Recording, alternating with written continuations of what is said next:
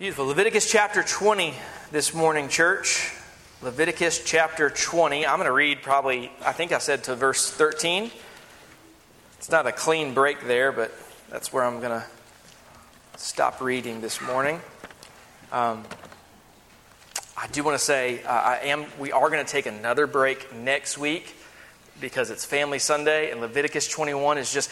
Let's just say it's not the. It's not the. Uh, uh, the worst chapter of Leviticus section we've been through so far, as far as content appropriate for children, uh, but it's still not uh, necessarily the best. And so we're going to take one more break and just punt till the beginning of, of, next week so that our kids can, can come in service and not have to uh, ask their, their parents too many questions.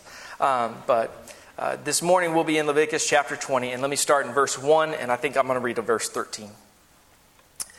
Then the Lord spoke to Moses, saying, Again, you shall say to the children of Israel, Whoever of the children of Israel, or of the strangers who dwell in Israel, who gives any of his descendants to Moloch, the, that, uh, he shall surely be put to death. The people of the land shall stone him with stones. I will set my face against that man and will cut him off from his people because he has given some of his descendants to Moloch to defile my sanctuary and profane my holy name. And if the people of the land should in any way hide their eyes from the man when he gives some of his descendants to Moloch, and they do not kill him, then I will set my face against that man and against his family, and I will cut him off from his people, and all who prostitute themselves with him to commit harlotry with Moloch. And then the person who turns to mediums and familiar spirits to prostitute himself with them, I will set my face against that person and cut him off from his people. Consecrate yourselves, therefore, and be holy for I am the Lord your God, and you shall keep my statutes and perform them. I am the Lord who sanctifies you. For everyone who curses his father or his mother shall surely be put to death. He has cursed his father or his mother, his blood shall be upon him. To the man who commits adultery with another man's wife, he who commits adultery with his neighbor's wife, the adulterer and the adulteress shall surely be put to death. The man who lies with his father's wife, has uncovered his father's nakedness, both of them shall surely be put to death their blood shall be upon them. If a man lies with his daughter in law, both of them shall surely be put to death. They have committed perversion, their blood shall be upon them. If a man lies with a male as he lies with a woman, both of them have committed an abomination. They shall surely be put to death. Their blood shall be upon them. First Baptist Church of Grey Gables, the grass withers and the flower fades, but the word of our Lord endures. Let's go to Lord and thank him for his word this morning. Gracious Father, we do ask that you would speak this morning that you would address us from your word. Lord, that you would grant us ears to hear, eyes to see, and that you would conform our will to yours. We pray this in the precious name of your Son, Jesus Christ. Amen. Amen. Thank you. You may be seated.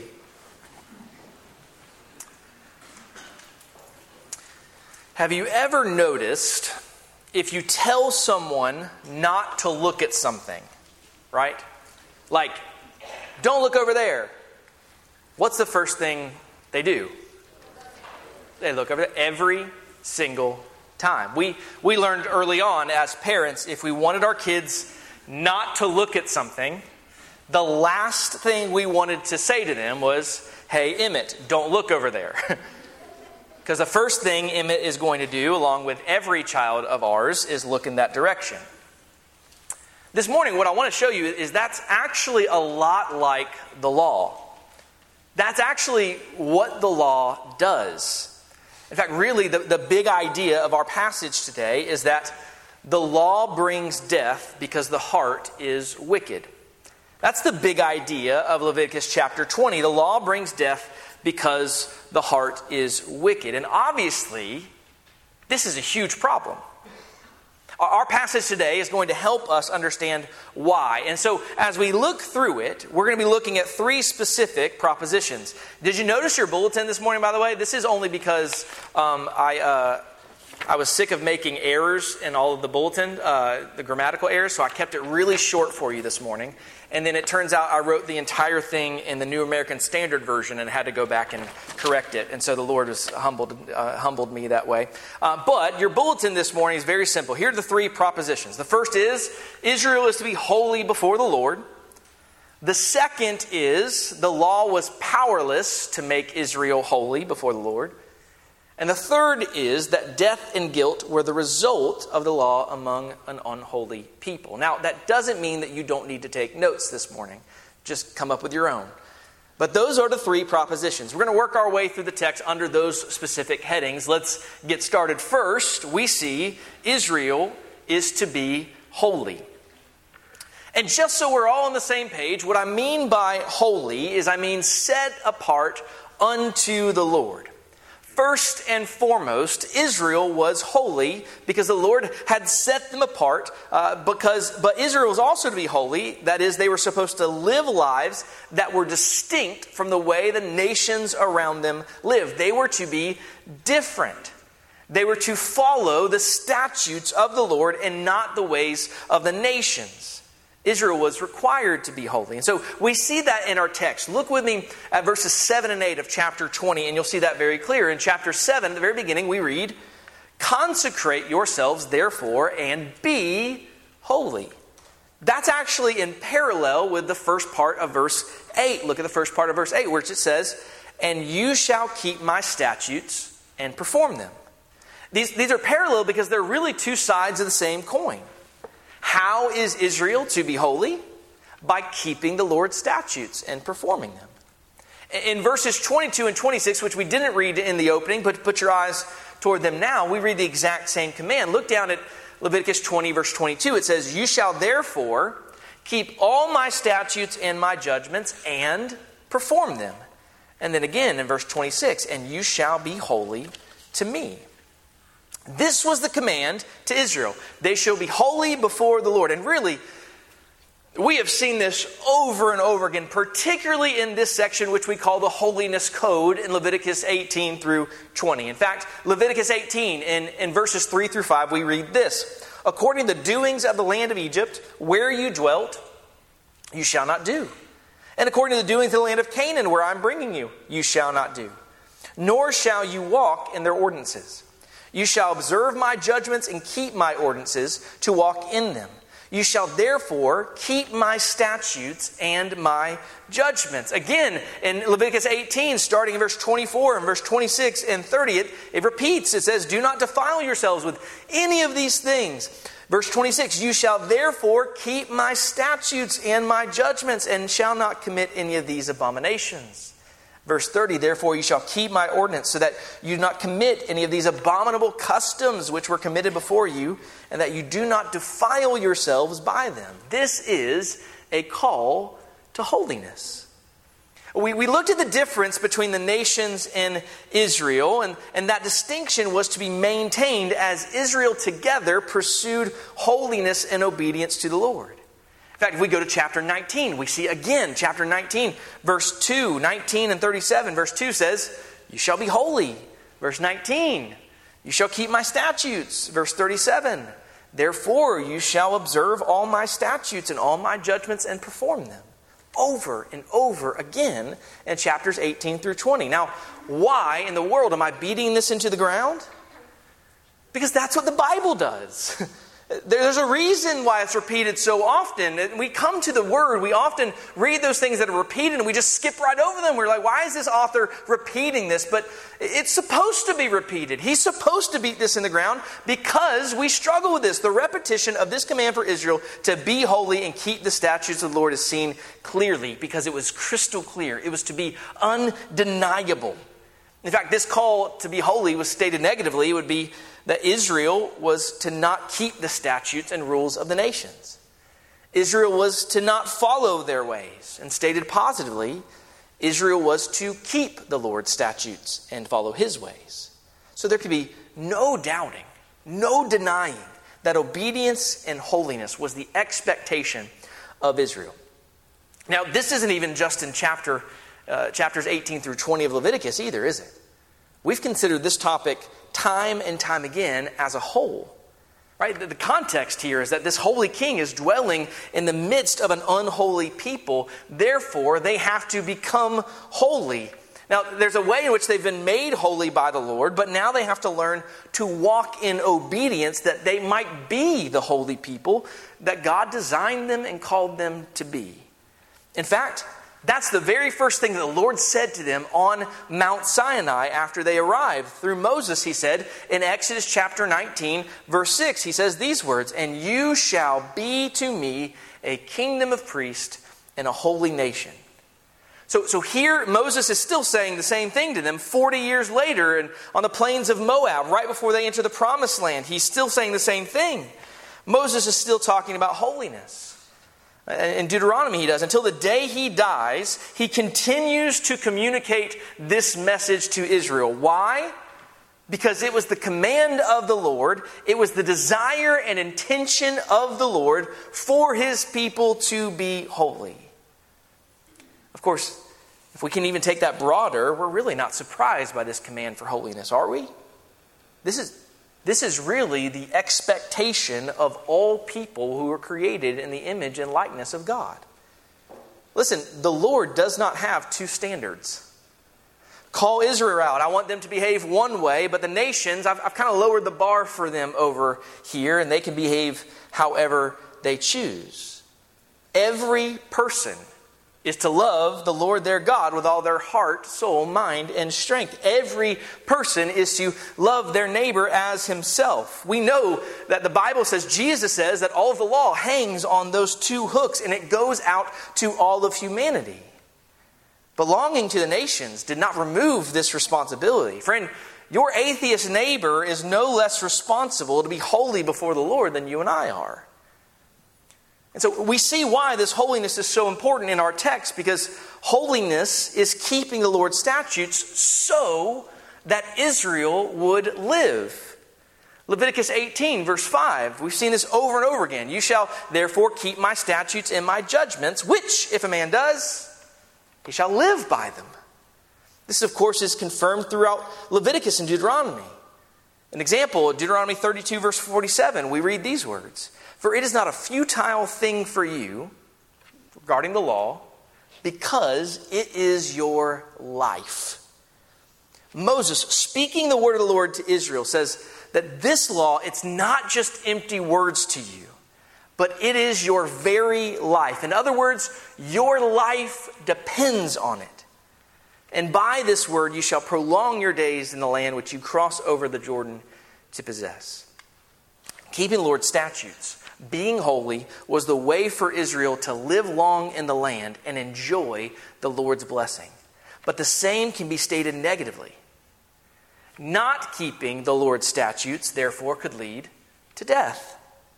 That's, that's again explicit all throughout these last three chapters we've been examining. In chapter 18, Leviticus, verses 26 and 28, it says, You shall therefore keep my statutes and my judgments, verse 28, lest the land vomit you out also when you defile it. That, that's just a picture of the land being wiped clean of its current inhabitants. The Lord is saying the same exact thing will happen to you. The land will vomit you out if you do not obey my statutes, just as it vomited out the inhabitants before you. In verse 29 of Leviticus 18. For whoever commits any of these abominations, the person who commit, commits them shall be cut off from among their people. They shall be cut off from among their people. That's a reference, by the way, to premature death. In other words, they shall surely die. In chapter 20, again, it could not be more clear. They shall be put to death. Those who refuse to follow the Lord's statutes surely shall be put to death. Now, of course, we as astute students of God's Word are not surprised by this, right? We, we don't get to, to chapter 20 and think, this is unimaginable. I can't believe they'd be put to death by breaking God's law. How does this happen? Why does this happen? I have no hook for this, right? No, because if we have all the scripture in mind, this is not shocking to us.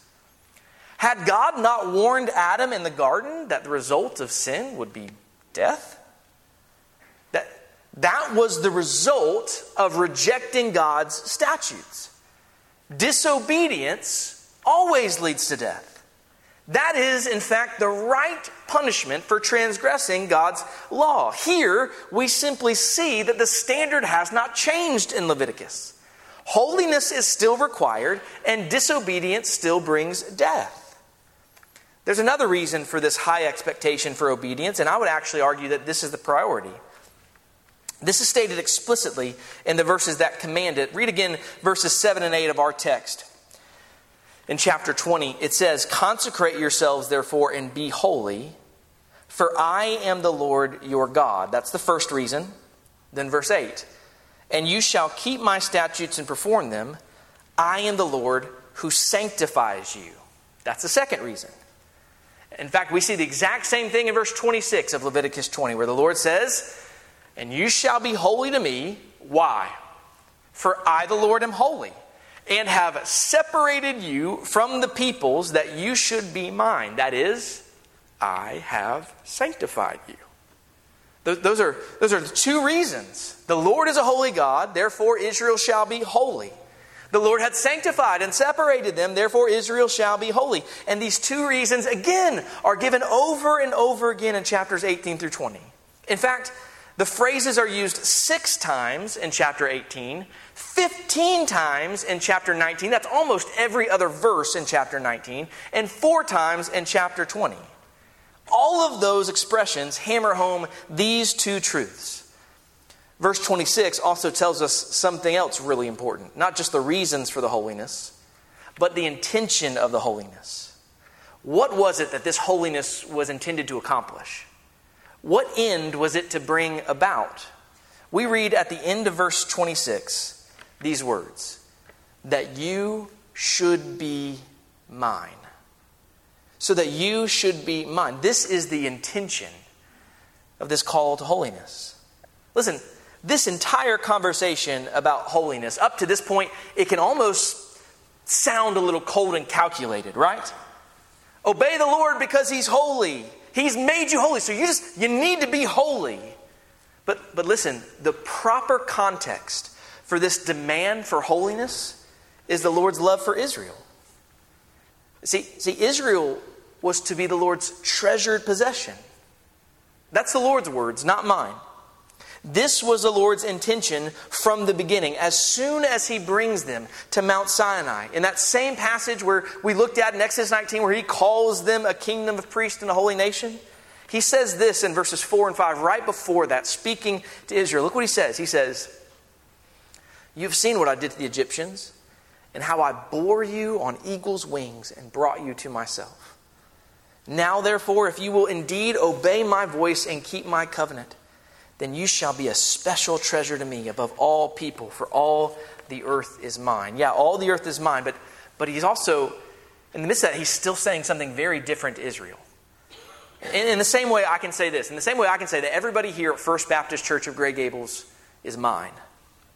Right? I, I love them and I care for them. I do not mean the same thing that I mean when I say that Amy is mine. I'm saying something very different I'm saying something intimate. I'm expressing a love that goes beyond just a general care for creation or even for this beautiful, wonderful local church. I'm expressing a sincere commitment to a deep and abiding love for my wife. That's what the Lord's doing here with Israel to be mine. He not only expresses this at Mount Sinai, though, but he also does it on the plains of Moab in Deuteronomy chapter 7, verse 6. Look at this text. He says, for you are a holy people to the Lord your God. The Lord your God has chosen you to be a people for himself, a special treasure above all the peoples on the face of the earth.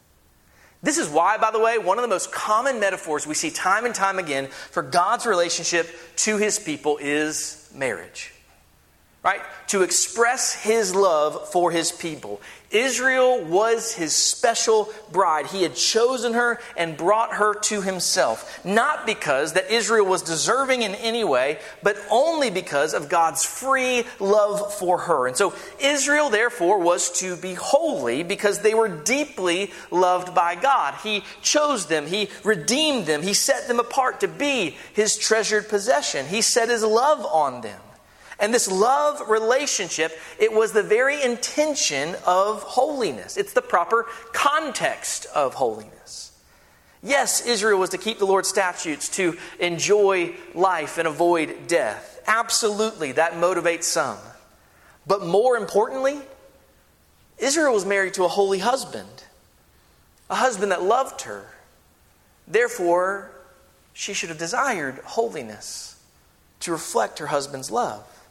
So, all that I just said has to be kept in mind, right? Just think about all of these things. I, I, want you to keep that in mind as we consider this next proposition, right? Number two, the law was powerless to bring this holiness about. The law was powerless. The rest of chapter 20 actually instructs the people on how they're supposed to respond when someone doesn't follow the Lord's statutes, which is anticipated. When, when they refuse to be holy, this is what is to be done. In fact, the big picture of chapter 20 is actually, it's actually kind of morbid, isn't it? I mean, if you read through it this week or just heard the portion that I read this morning, you could, you could almost hear how morbid it is.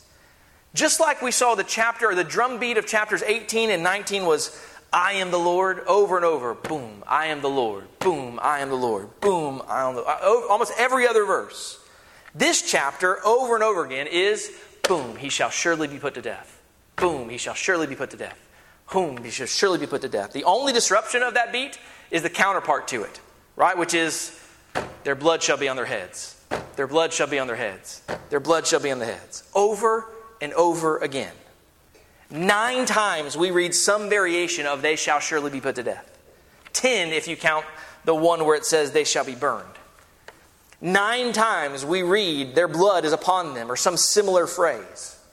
This repetition drives home the point that, that those who do not keep the statutes of the Lord, who choose to walk in the ways of the nations, shall surely die with their blood upon them. Listen, no substitutionary sacrifice, no guilt being transferred to another, no atonement could be made, no animal could be substituted. They would die with their bloods on their own head.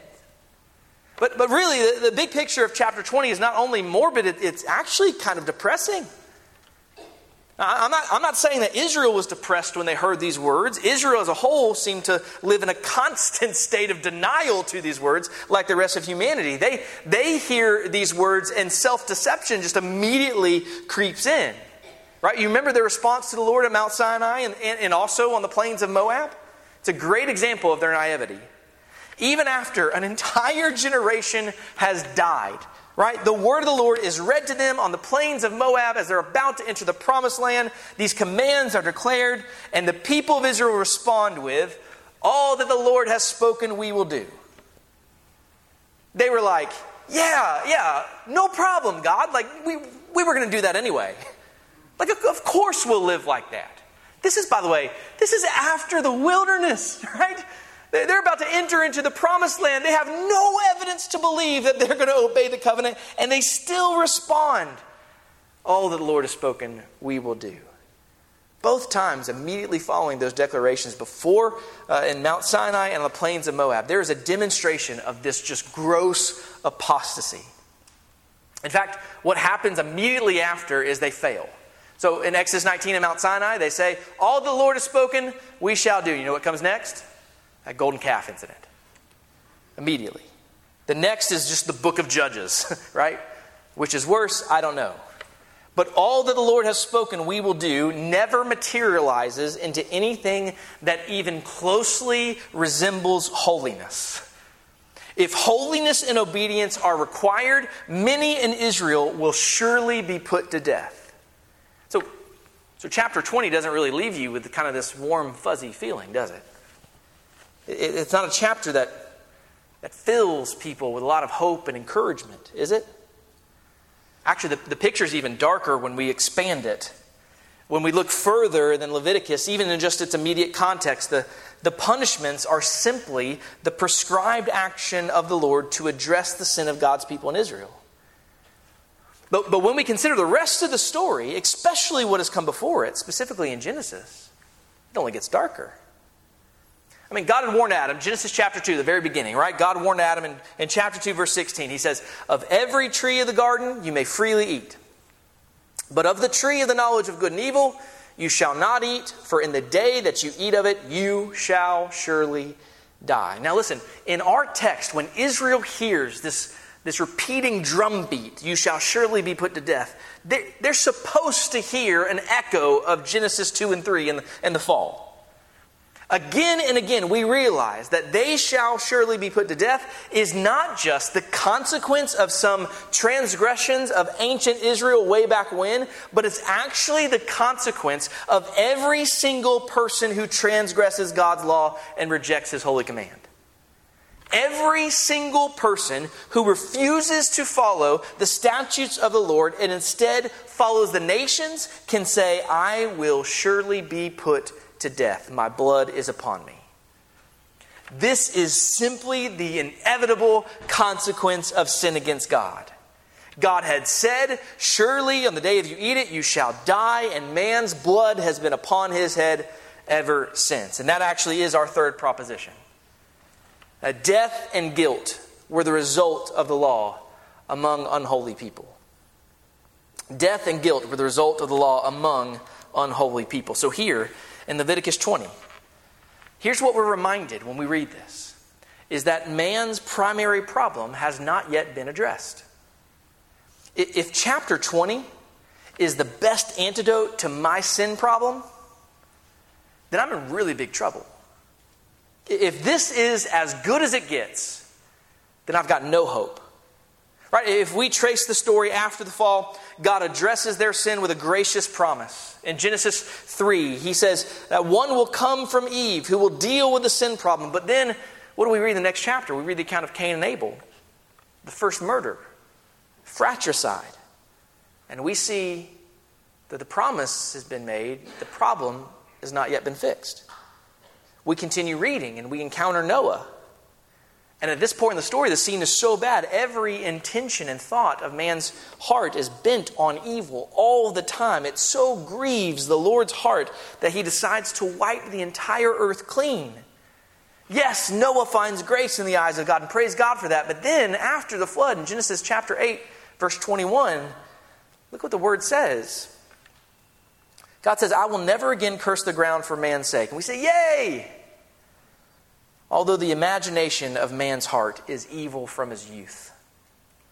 See, the judgment of the flood didn't fix the problem. So we keep reading. God's working in redemptive history to bring about the salvation of his people. And we have, as part of that, Israel being redeemed from Egypt, brought to Mount Sinai. Here, instead of a promise of judgment, we have redemption in the form of a covenant. And we say, Yay, praise the Lord. But then we have the golden calf incident. We have refusal to trust God, followed by the death of an entire generation in the wilderness. See, even being redeemed from the physical bondage and being brought into relationship with God in a covenant didn't fix the problem. The reason? Because their redemption was only physical. The Lord had not yet redeemed them from their sin. He did not circumcise their hearts. And so Israel is brought out of Egypt, but every intention of their heart was still evil all the time. Nothing had changed up until this point in redemptive history. Furthermore, the covenant they entered into was governed by law. And the law just simply empowered sin. It was much like, don't look over there. The entire room just looks that way. Israel, don't do this. And Israel hears that and then slowly and surely moves in that direction. As Paul has said in 1 Corinthians chapter 15 verse 56, he says, "The sting of death is sin, and the strength of sin is the law." Romans 7:10, the law could not fix the problem. In fact, Paul writes, "And the commandment which was to bring life I found to bring death. So the law says no one should offer their children to Moloch. And the fallen heart says, Who's Moloch? Where can I find him? The law says, You shall not commit adultery with the wife of your neighbor. And the depraved heart says, Who? Her? Man, she's, she's beautiful. She would no doubt make me very happy.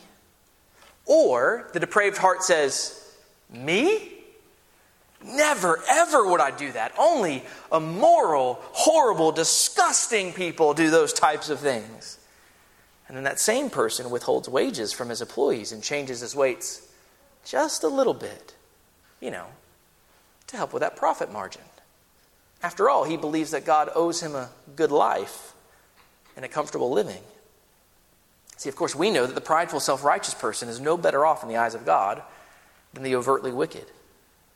So, so what does the law do to fix the problem with man's sin? Absolutely nothing. The sin problem that so grieved God's heart that he flooded the entire earth, wiping out all but eight people, was still alive and well in Israel. And so they shall surely be put to death was a constant and real threat for an ancient Israelite. Their blood is upon them was a real concern, or it should have been. Does the history of Israel not confirm this? An entire generation of Israelites died in the wilderness without seeing the promised land. And when they finally get to the promised land, they don't even make it further than Jericho before they're punished for their disobedience. There is there's no event in the Old Testament, none, that ever resolves the issue or fixes the problem. Promises, yes. Signs or types that point us to the coming Messiah, yes. But a solution? No. The law is the closest we come. And in the end, it only proves to condemn Israel along with the rest of humanity. Now, if the, if the Old Testament is all we had, boy, we'd be done. I'd have nothing else for you, and this would become probably at least a top 10 depressing sermon. But praise God, it's not. Instead, I get to take us back to Leviticus chapter 20 and say, you know what? it's actually not as dark and depressing as it first seems. Through the lens of the New Testament, Leviticus 20 is not dark and depressing at all, in fact. Through the lens of the New Testament, it actually shines like the noonday sun. It is full of light, joy, and beauty. Now, you may be thinking, are you, are you going to change what we just read? Because we just read didn't, it actually seemed more morbid and depressing, not beautiful, glorious. No, chapter 20 doesn't change. And, I, and I'm not going to change what it means or says. It says everything we just talked about. It still declares that the wages of sin are death. It still declares that those who do not obey the Lord shall surely die. Their blood is still on their heads. This is still true not only for Israel, but for all people. But we have Jesus. In having Jesus, therefore, we have the one who never transgressed a single law, who never broke a single command, no, not one. Yet, at the end of his life, Jesus died so that we shall surely live.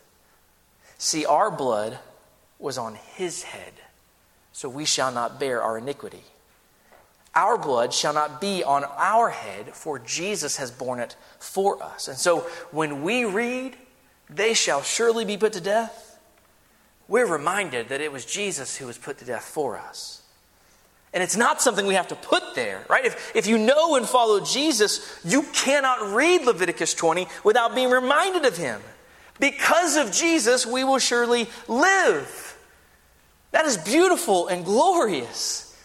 Even here in Leviticus 20, that is life giving and really good news. Do you know what it means that your blood, guilt, consequences, and punishment was actually upon him? It doesn't mean his guilt is upon you because he had none. What it means is his blood cleanses us from all sin, from both the guilt and power of sin. It breaks the change. Therefore, we do not have law, but we have grace. We have the blood of Jesus Christ and we are transformed. Slowly, yes. Painfully, yes. But when we read Leviticus 20, we're not compelled by fear of death. We're not compelled to pursue obedience and holiness because we do not want to die. We don't read those commands and say, well, therefore, I must obey these because I don't want to be put to death. We should do that today. No, instead, when we read it through the lens of the Old Testament, we're compelled by love. We want to be holy because God in Jesus Christ has become our treasured possession, worth more than life itself. And so we do not simply read the law in chapter 20. We instead hear the sweet notes of the gospel of Jesus Christ. I mean, given the state of our hearts and lives before Jesus Christ, who among us would deny that we deserve to hear, You shall surely die, your blood is upon you?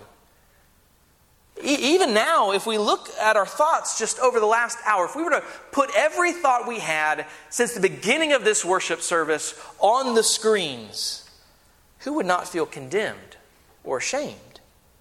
It would be right if we all heard, You shall surely be put to death, your blood is upon you. But if you belong to Jesus Christ, if you trust, love, and follow him, then we simply respond by singing praises to his name. Praise God. Now, I could stop there, but there's even more.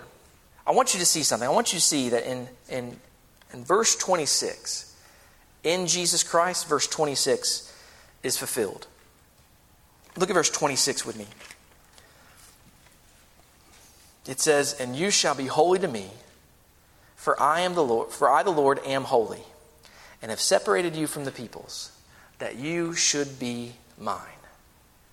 Remember all that we heard when we considered what, what this meant about Israel.